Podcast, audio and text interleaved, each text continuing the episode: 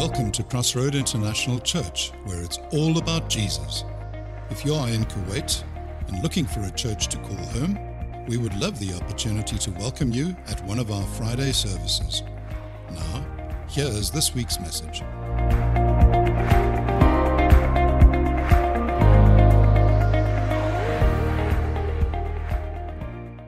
Open with me, if you would, to the book of Hebrews, chapter 8.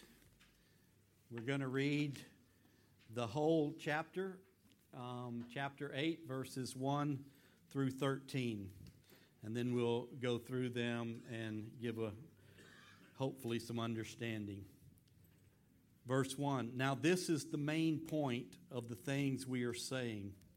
We have such a high priest who is seated at the right hand of the throne of majesty in heaven, a minister of the sanctuary and of the true tabernacle which the Lord erected, not a man. For every high priest is appointed to offer both gifts and sacrifices. There it is necessary that this one also have something to offer. For if he were on earth, he would not be a priest since there are priests who offer the gifts according to the law, who served the copy and the shadow of the heavenly things, as Moses was divinely instructed when he was about to make the tabernacle, for he said, See that you make all things according to the pattern shown you on the mountain. But now he has obtained a more excellent ministry, inasmuch as he is also mediator of a better covenant, which was established on better promises. Verse 7. For if that first covenant had been faultless, then no place would have been sought for a second. Because finding fault with them, he says, Behold, the days are coming, says the Lord, when I will make a new covenant with the house of Israel and with the house of Judah not according to the covenant that I made with their fathers in the day when I took them by the hand to lead them out of the land of Egypt, because they did not continue in my covenant, and I disregarded them, says the Lord. For this is the covenant that I will make with the house of Israel after those days, says the Lord. I will put my laws in their mind and write them on their hearts, and I will be their God, and they shall be my people. None of them shall teach his neighbor and none his brother, saying, Know the Lord. For all shall know me, from the least of them to the greatest of them. For I will be merciful to their unrighteousness, and their sins and their lawless deeds I will remember no more. In that he says, A new covenant. He has made the first obsolete. Now, what is becoming obsolete and growing old is ready to vanish. Uh, I love it when um, God puts service together. Uh, the songs that we sang today go with my message. The scriptures that Abiel read were some of the ones that I was going to read. I don't need to read them now because they've been read. You know, and it's just kind of kind of neat the way God does this. Just as a bit of introduction on this chapter, uh, the first readers of the Epistle of Hebrews, as we said many times, were tempted to go back to the Jewish religion. They had come out of the Jewish religion, given their hearts to Christ, were followers of Jesus, but because of persecution by the Jews and um, by religious leaders, they had a tendency to fall back to the old way kind of a question why endure persecution for their faith in Christ? Why not just go back to the old way? And the, to counter that, the book of Hebrews was written, letting them know, as Abiel read, in former times Jesus, God talked through the prophets, but now he has sent his son Jesus. Jesus is better than anything in the Old Testament. Jesus is the fulfillment of the Old Testament. And as we're going to see today, that Jesus is a better priest who, who ministers in the true tabernacle and he ministers a new covenant. Now, let me say something here to, to get everybody really clear. there is a group of churches around the world that are called New Testament churches. That they only read, preach, and study the New Testament. And mainly it's based on these scriptures that we just read, especially verse 13. In that he says, A new covenant, he has made the first one obsolete. Now, what is becoming obsolete and growing old is ready to vanish away. So they said, Jesus fulfilled the Old Testament. We don't need it anymore. We're only New Testament people. We are New Testament. We are in the New Covenant. But God gave us this entire book. So if we only do New Testament, that's only about a third of the book. Okay? Let me tell you that you can't truly understand the New Testament until you study the Old Testament. And you can't really understand the Old Testament unless you know the New Testament. Okay? So, as I heard one old guy say, I love the whole Bible from the book of generations to the book of revolutions. And I really like where God spoke to them Filipinos in the middle. Philippians. Okay, it's actually Genesis to Revelation, and Philippians is in there somewhere. The whole scripture is the Word of God, and we'll talk about that in a minute. So we want to look at verses 1 through 5 for a second that Jesus is a better priest who ministers in the true tabernacle. When I teach the book of Hebrews in Bible colleges, I usually spend about 60 hours doing it. You're getting the entire book in about 15 hours over several month period. So there's a lot of stuff we can't cover. So I would recommend don't say, "Oh, we heard the book of Hebrews taught at church, so I know everything about the book of Hebrews." Please study it. This should be a study manual. We need to read it every day. I want to challenge you to read through it this year. Um, I mentioned I'm reading through this year with a Bible reading plan by Nicky Gumbel. Uh, you can search on the uh, YouVersion Bible, um, the one year Bible with Nicky Gumbel. It gives about a 15 minute devotion and then about 10 or 15 minutes of Bible reading, and you can go through the Bible in a year. I'm not going to ask hands of how many have read all the way through the Bible, but I want to challenge you as your pastor, please Read it from cover to cover. Not once, not twice, but many times. And not just read it, but study it. Your life will be better.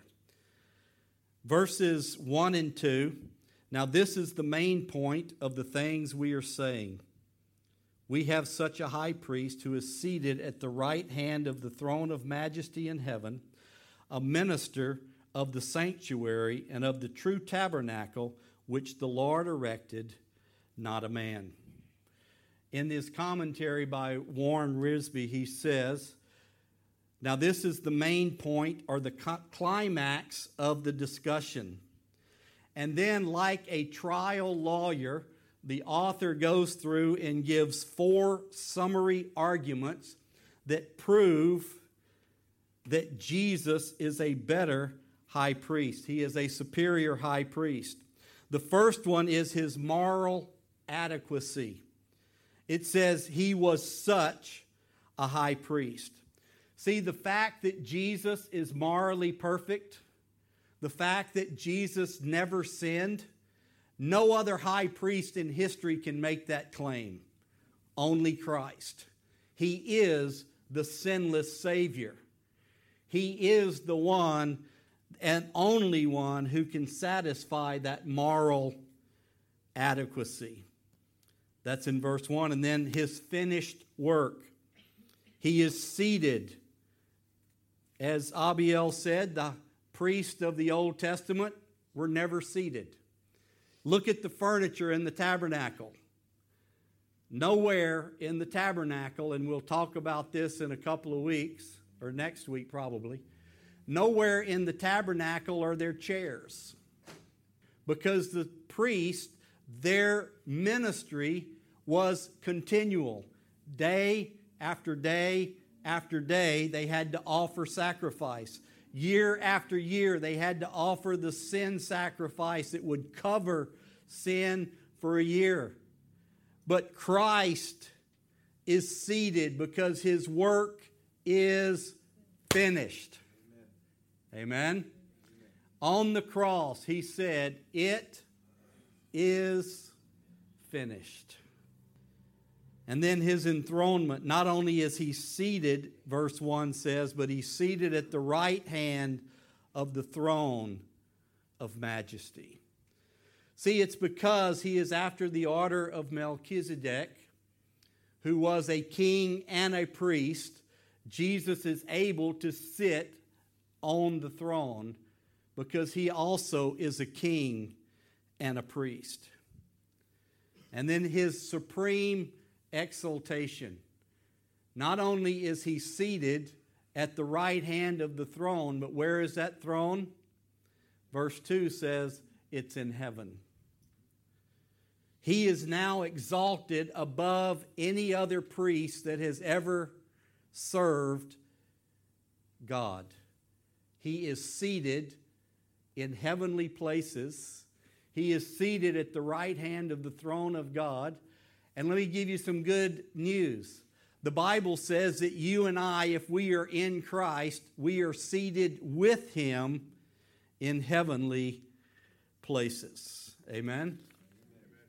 Jesus is a better high priest. Verses 3 through 5.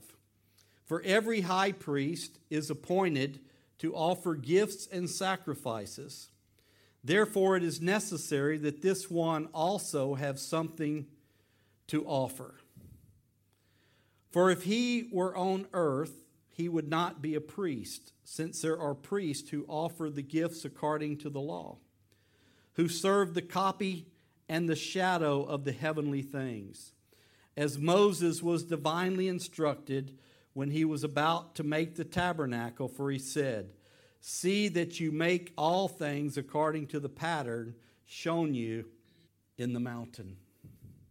Here we're giving basically three things to look at in these verses that show that um, Jesus ministers in a heavenly sanctuary, he ministers in the true sanctuary. The first one is a logical answer from verse 3. If Christ is a high priest and he offered his sacrifice he has to have a sanctuary to offer it in. That's the logical argument that we get from these scriptures. Now, you have to understand that the sacrifice that Jesus is offering, that he offered, not that he is offering, the once and for all sacrifice that he offered in heaven was not the same sacrifices that were offered in the Old Testament temple. Okay? They were offering the blood of bulls and goats and doves and sheep. Jesus offered his own blood, represented by the juice that we partook of today. His blood was perfect, his blood was sinless. His blood didn't cover our sins, it removed our sin. Then there's a genealogical reason that Christ is better. He's not from the tribe of Levi, so he cannot, any way possible, for him to be a priest here on earth because the priest here had to be from the tribe of Levi. Jesus is from the tribe of Judah. The Messiah was to come from the tribe of Judah, the kingly tribe. The line of the kings was from the tribe of Judah. And David predicted that Jesus would be a priest in Psalms 110, verse 4. See, Jesus' birth into the tribe of Judah disqualified him from being an earthly priest. But because he's from the tribe of Judah and not from the tribe of Levi, he is a heavenly priest. And then in verse 5, it talks about the type. The Old Testament tabernacle was a type or a shadow of that which was to come. Moses was given a pattern, and the pattern was to be duplicated here on earth. If you take your mind a moment to the very last book of the Bible, the book of Revelation, we see the heavenly scene described in the book of Revelation, and there we see the pattern that the temple was based on. In the heavenly temple, we have the brazen altar, Revelation 6 9 to 11. We have the altar of incense, Revelation chapter 8, verses 3 through 5. We have the sea of glass or the, um, the laver in verses chapter 4, verse 6. We have the seven candle or the seven uh, lampstands of fire in verse 4 and 5, talking about the lampstand that was in the tabernacle. The heavenly of heaven, the holy of holies is there. So the earthly temple was a pattern or a type or a shadow of the heavenly temple where Jesus is ministering today. Now, a lot of this is academic. Uh, I wish I had you in a Bible college setting to where I could throw up a picture of the tabernacle and go through what each one of the pieces were, and we'll talk about the, tab- the earthly tabernacle next week.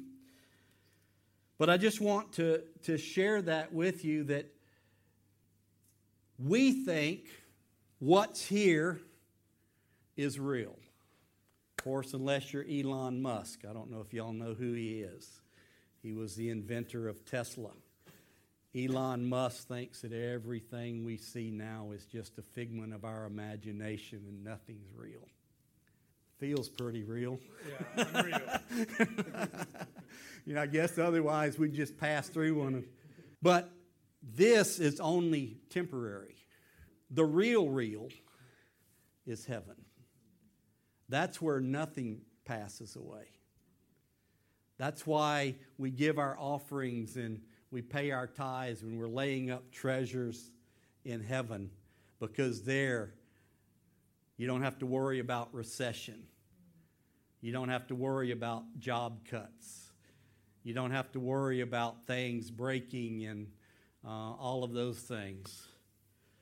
You know, I don't think God's too worried about the economy of heaven if He's able to pave the streets with gold. God can take care of us.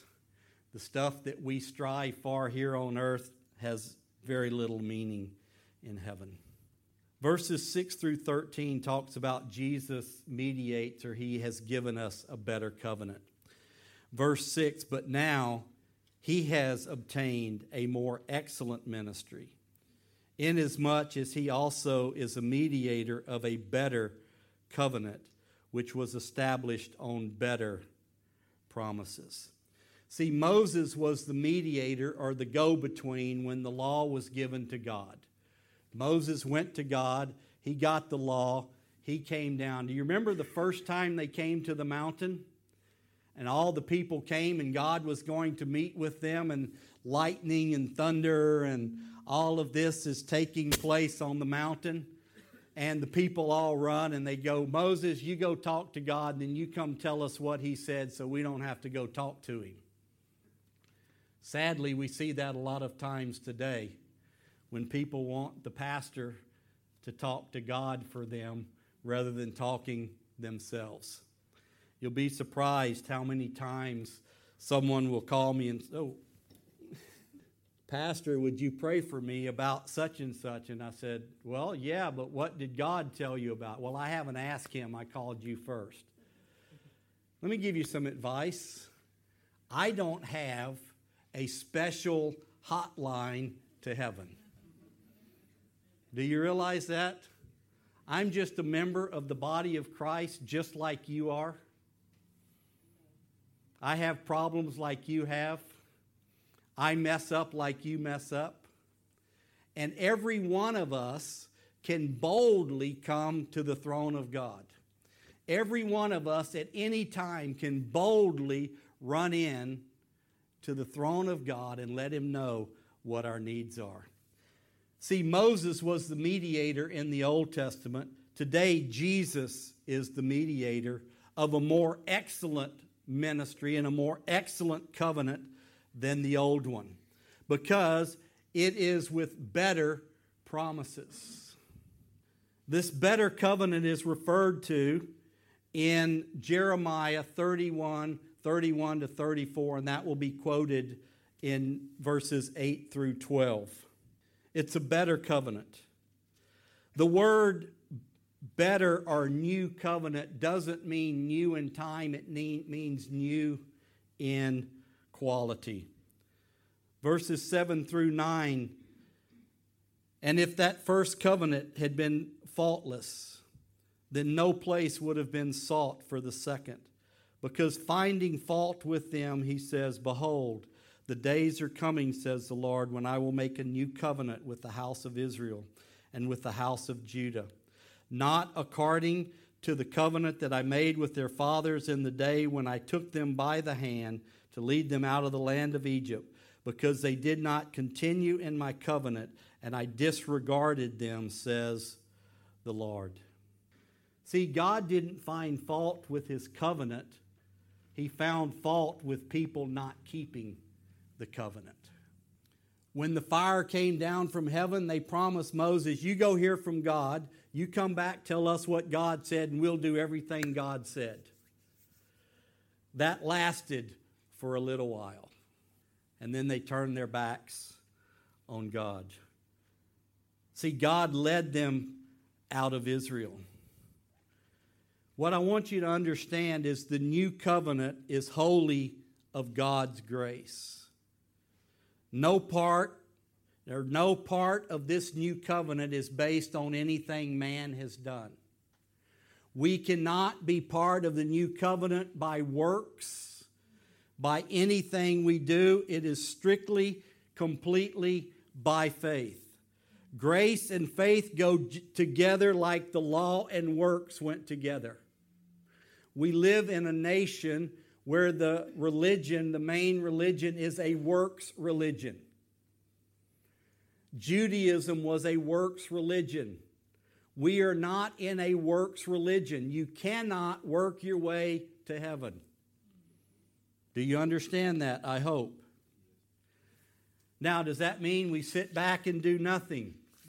No. We are, the Bible tells us we are to do good things. But we don't do good things to become saved. We do good things because we are saved.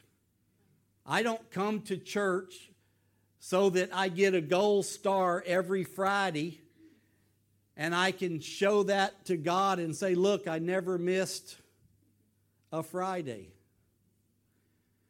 When I was growing up, I went to church every Sunday, whether I wanted to or not. Because my dad had a philosophy if you sleep in a bed in my house and eat food off of my table, you go to church on Sunday. And so we went to church on Sunday. I had a perfect record in Sunday school for years.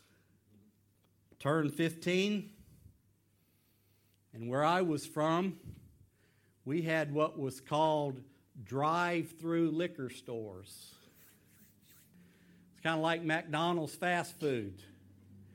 And if you could drive, you were old enough. We'd go out Saturday night, go through, hung over Sunday morning. But guess where I was? Sunday school in church, perfect record. Always had my memory verse. Wanting to be anywhere but. And I had everybody fooled except two people, or one person in God. Because I knew the truth, and God knew the truth. That perfect record in Sunday school memorizing those memory verses every week. And I was what we would say where I'm from, I was as lost as a goose in a hailstorm.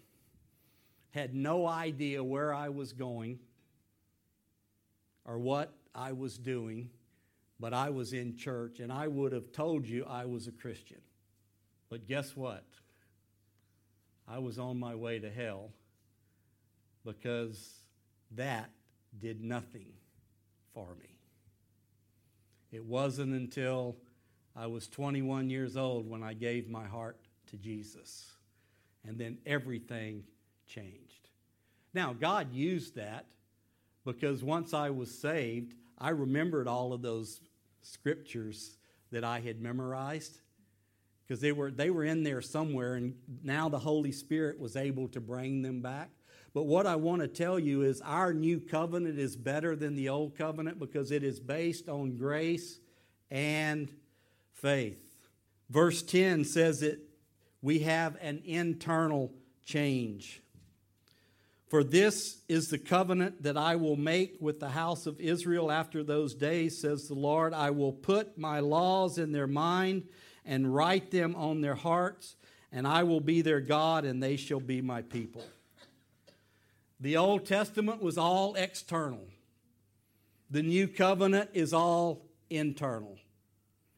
In the New Covenant, God puts His Word in our hearts, He changes our hearts, and we are changed from the outside or from the inside out, not from the outside in. I remember, you may not believe this because I don't have much left, but when I got saved, I had beautiful hair, according to my hairdresser, down, hung around my shoulders. And um, wasn't long after I got saved, started getting a little shorter, and then a little shorter, and then a little shorter. But no one at church told me I had to get a haircut. It was interesting. They accepted me the way I was. But sometimes churches aren't accepting of everybody. See, sometimes we think we want people to change on the outside so that they're respectable enough to come in to our church. See, many times as Christians, we want the new covenant for salvation, but we want to keep the old covenant for sanctification because we want to feel like we're doing something for God. Let me tell you the best thing you can do for God is love Him and honor Him and glorify Him and obey what His Word says. I've got three granddaughters and a grandson, and I love it when they do stuff for me or help me, or my oldest granddaughter makes breakfast for me when I'm there. But what I really like is when they just come sit in my lap and love on me. God likes you to do stuff, to work for Him, to be busy for Him. But He likes it even more when you just come into His presence and get to know Him. And the last three verses 11, 12, and 13. None of them shall teach his neighbor, and none his brother, saying, Know the Lord, for all shall know me, from the least to the greatest. For I will be merciful to their unrighteousness, and their sins and their lawless deeds I will remember no more. In that he says, a new covenant. He has made the first obsolete and now becoming obsolete and growing old and ready to vanish. See, here we have forgiveness for everyone. Jesus died for all, and we can be forgiven. I have heard people say that God forgets our sin. Doesn't say that, it says he will remember it no more. Our God is all knowing. He can't forget something or he would cease to be God. but he chooses not to bring it up anymore. We can also choose not to bring up other people's mistakes anymore after they've asked for forgiveness. Amen. We don't forget, we just choose not to bring it up. The old covenant passed away. AD 70, the temple was destroyed, the priesthood was finished. There's still not a temple today, and there's not a priesthood like there was at that time anymore. Jesus now has given us a new covenant, a new priesthood. You and I are called a kingdom of priests. You and I are priests before God. That way, each one of us can come in to his heavenly sanctuary. Let me just give you a little application. All of that was good, all that was academic, all of that you could get from a commentary or reading books about Hebrews. But what does that do for me today? What do I take away from this place based on this chapter? Number one, Jesus serves in heaven on our behalf. Let him serve you. Come to him when you have a need. Let him help carry the load because his burden is light and his yoke is easy. The heavenly and the, and the spiritual is more real than the earthly and the visible. So keep seeking the things above. I've heard it said, don't be so heavenly minded you're no earthly good. I think that is impossible. The more heavenly minded we are, the more earthly good we are because the more we're living like Christ. But too many times the church thinks that they need to be earthly minded so that they can relate to people that are of this world. Don't be worldly. I used to have a, a picture in my office, and it was two people arguing. And their faces were all contorted, and it says, Do not argue with the fool. Bystanders won't know who's who. So let me ask you where you work.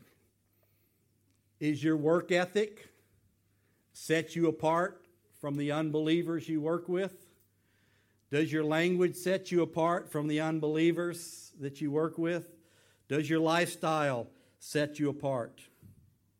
And lastly, while Christianity requires obedience, it is not external obedience to rules and rituals, but it is obedience from the heart out of love for our Heavenly Father. Let's pray. Father, we thank you for your word. We ask that you would be with us today. Father, I know this was a very brief look at an intense chapter in the book of Hebrews. But Father, help us to take away from this that Jesus is our supreme high priest who rules in the true tabernacle in heaven. And he has offered us a better covenant by his broken body and his shed blood. Father, help us to understand the Old Testament and to study it, understand the New Testament and study it. But Father, in everything we do, let us make Christ the center of everything. In Jesus' name, amen. When you have a need, bring it to your heavenly high priest. Go in the blessings of the Lord. In Jesus' name, amen.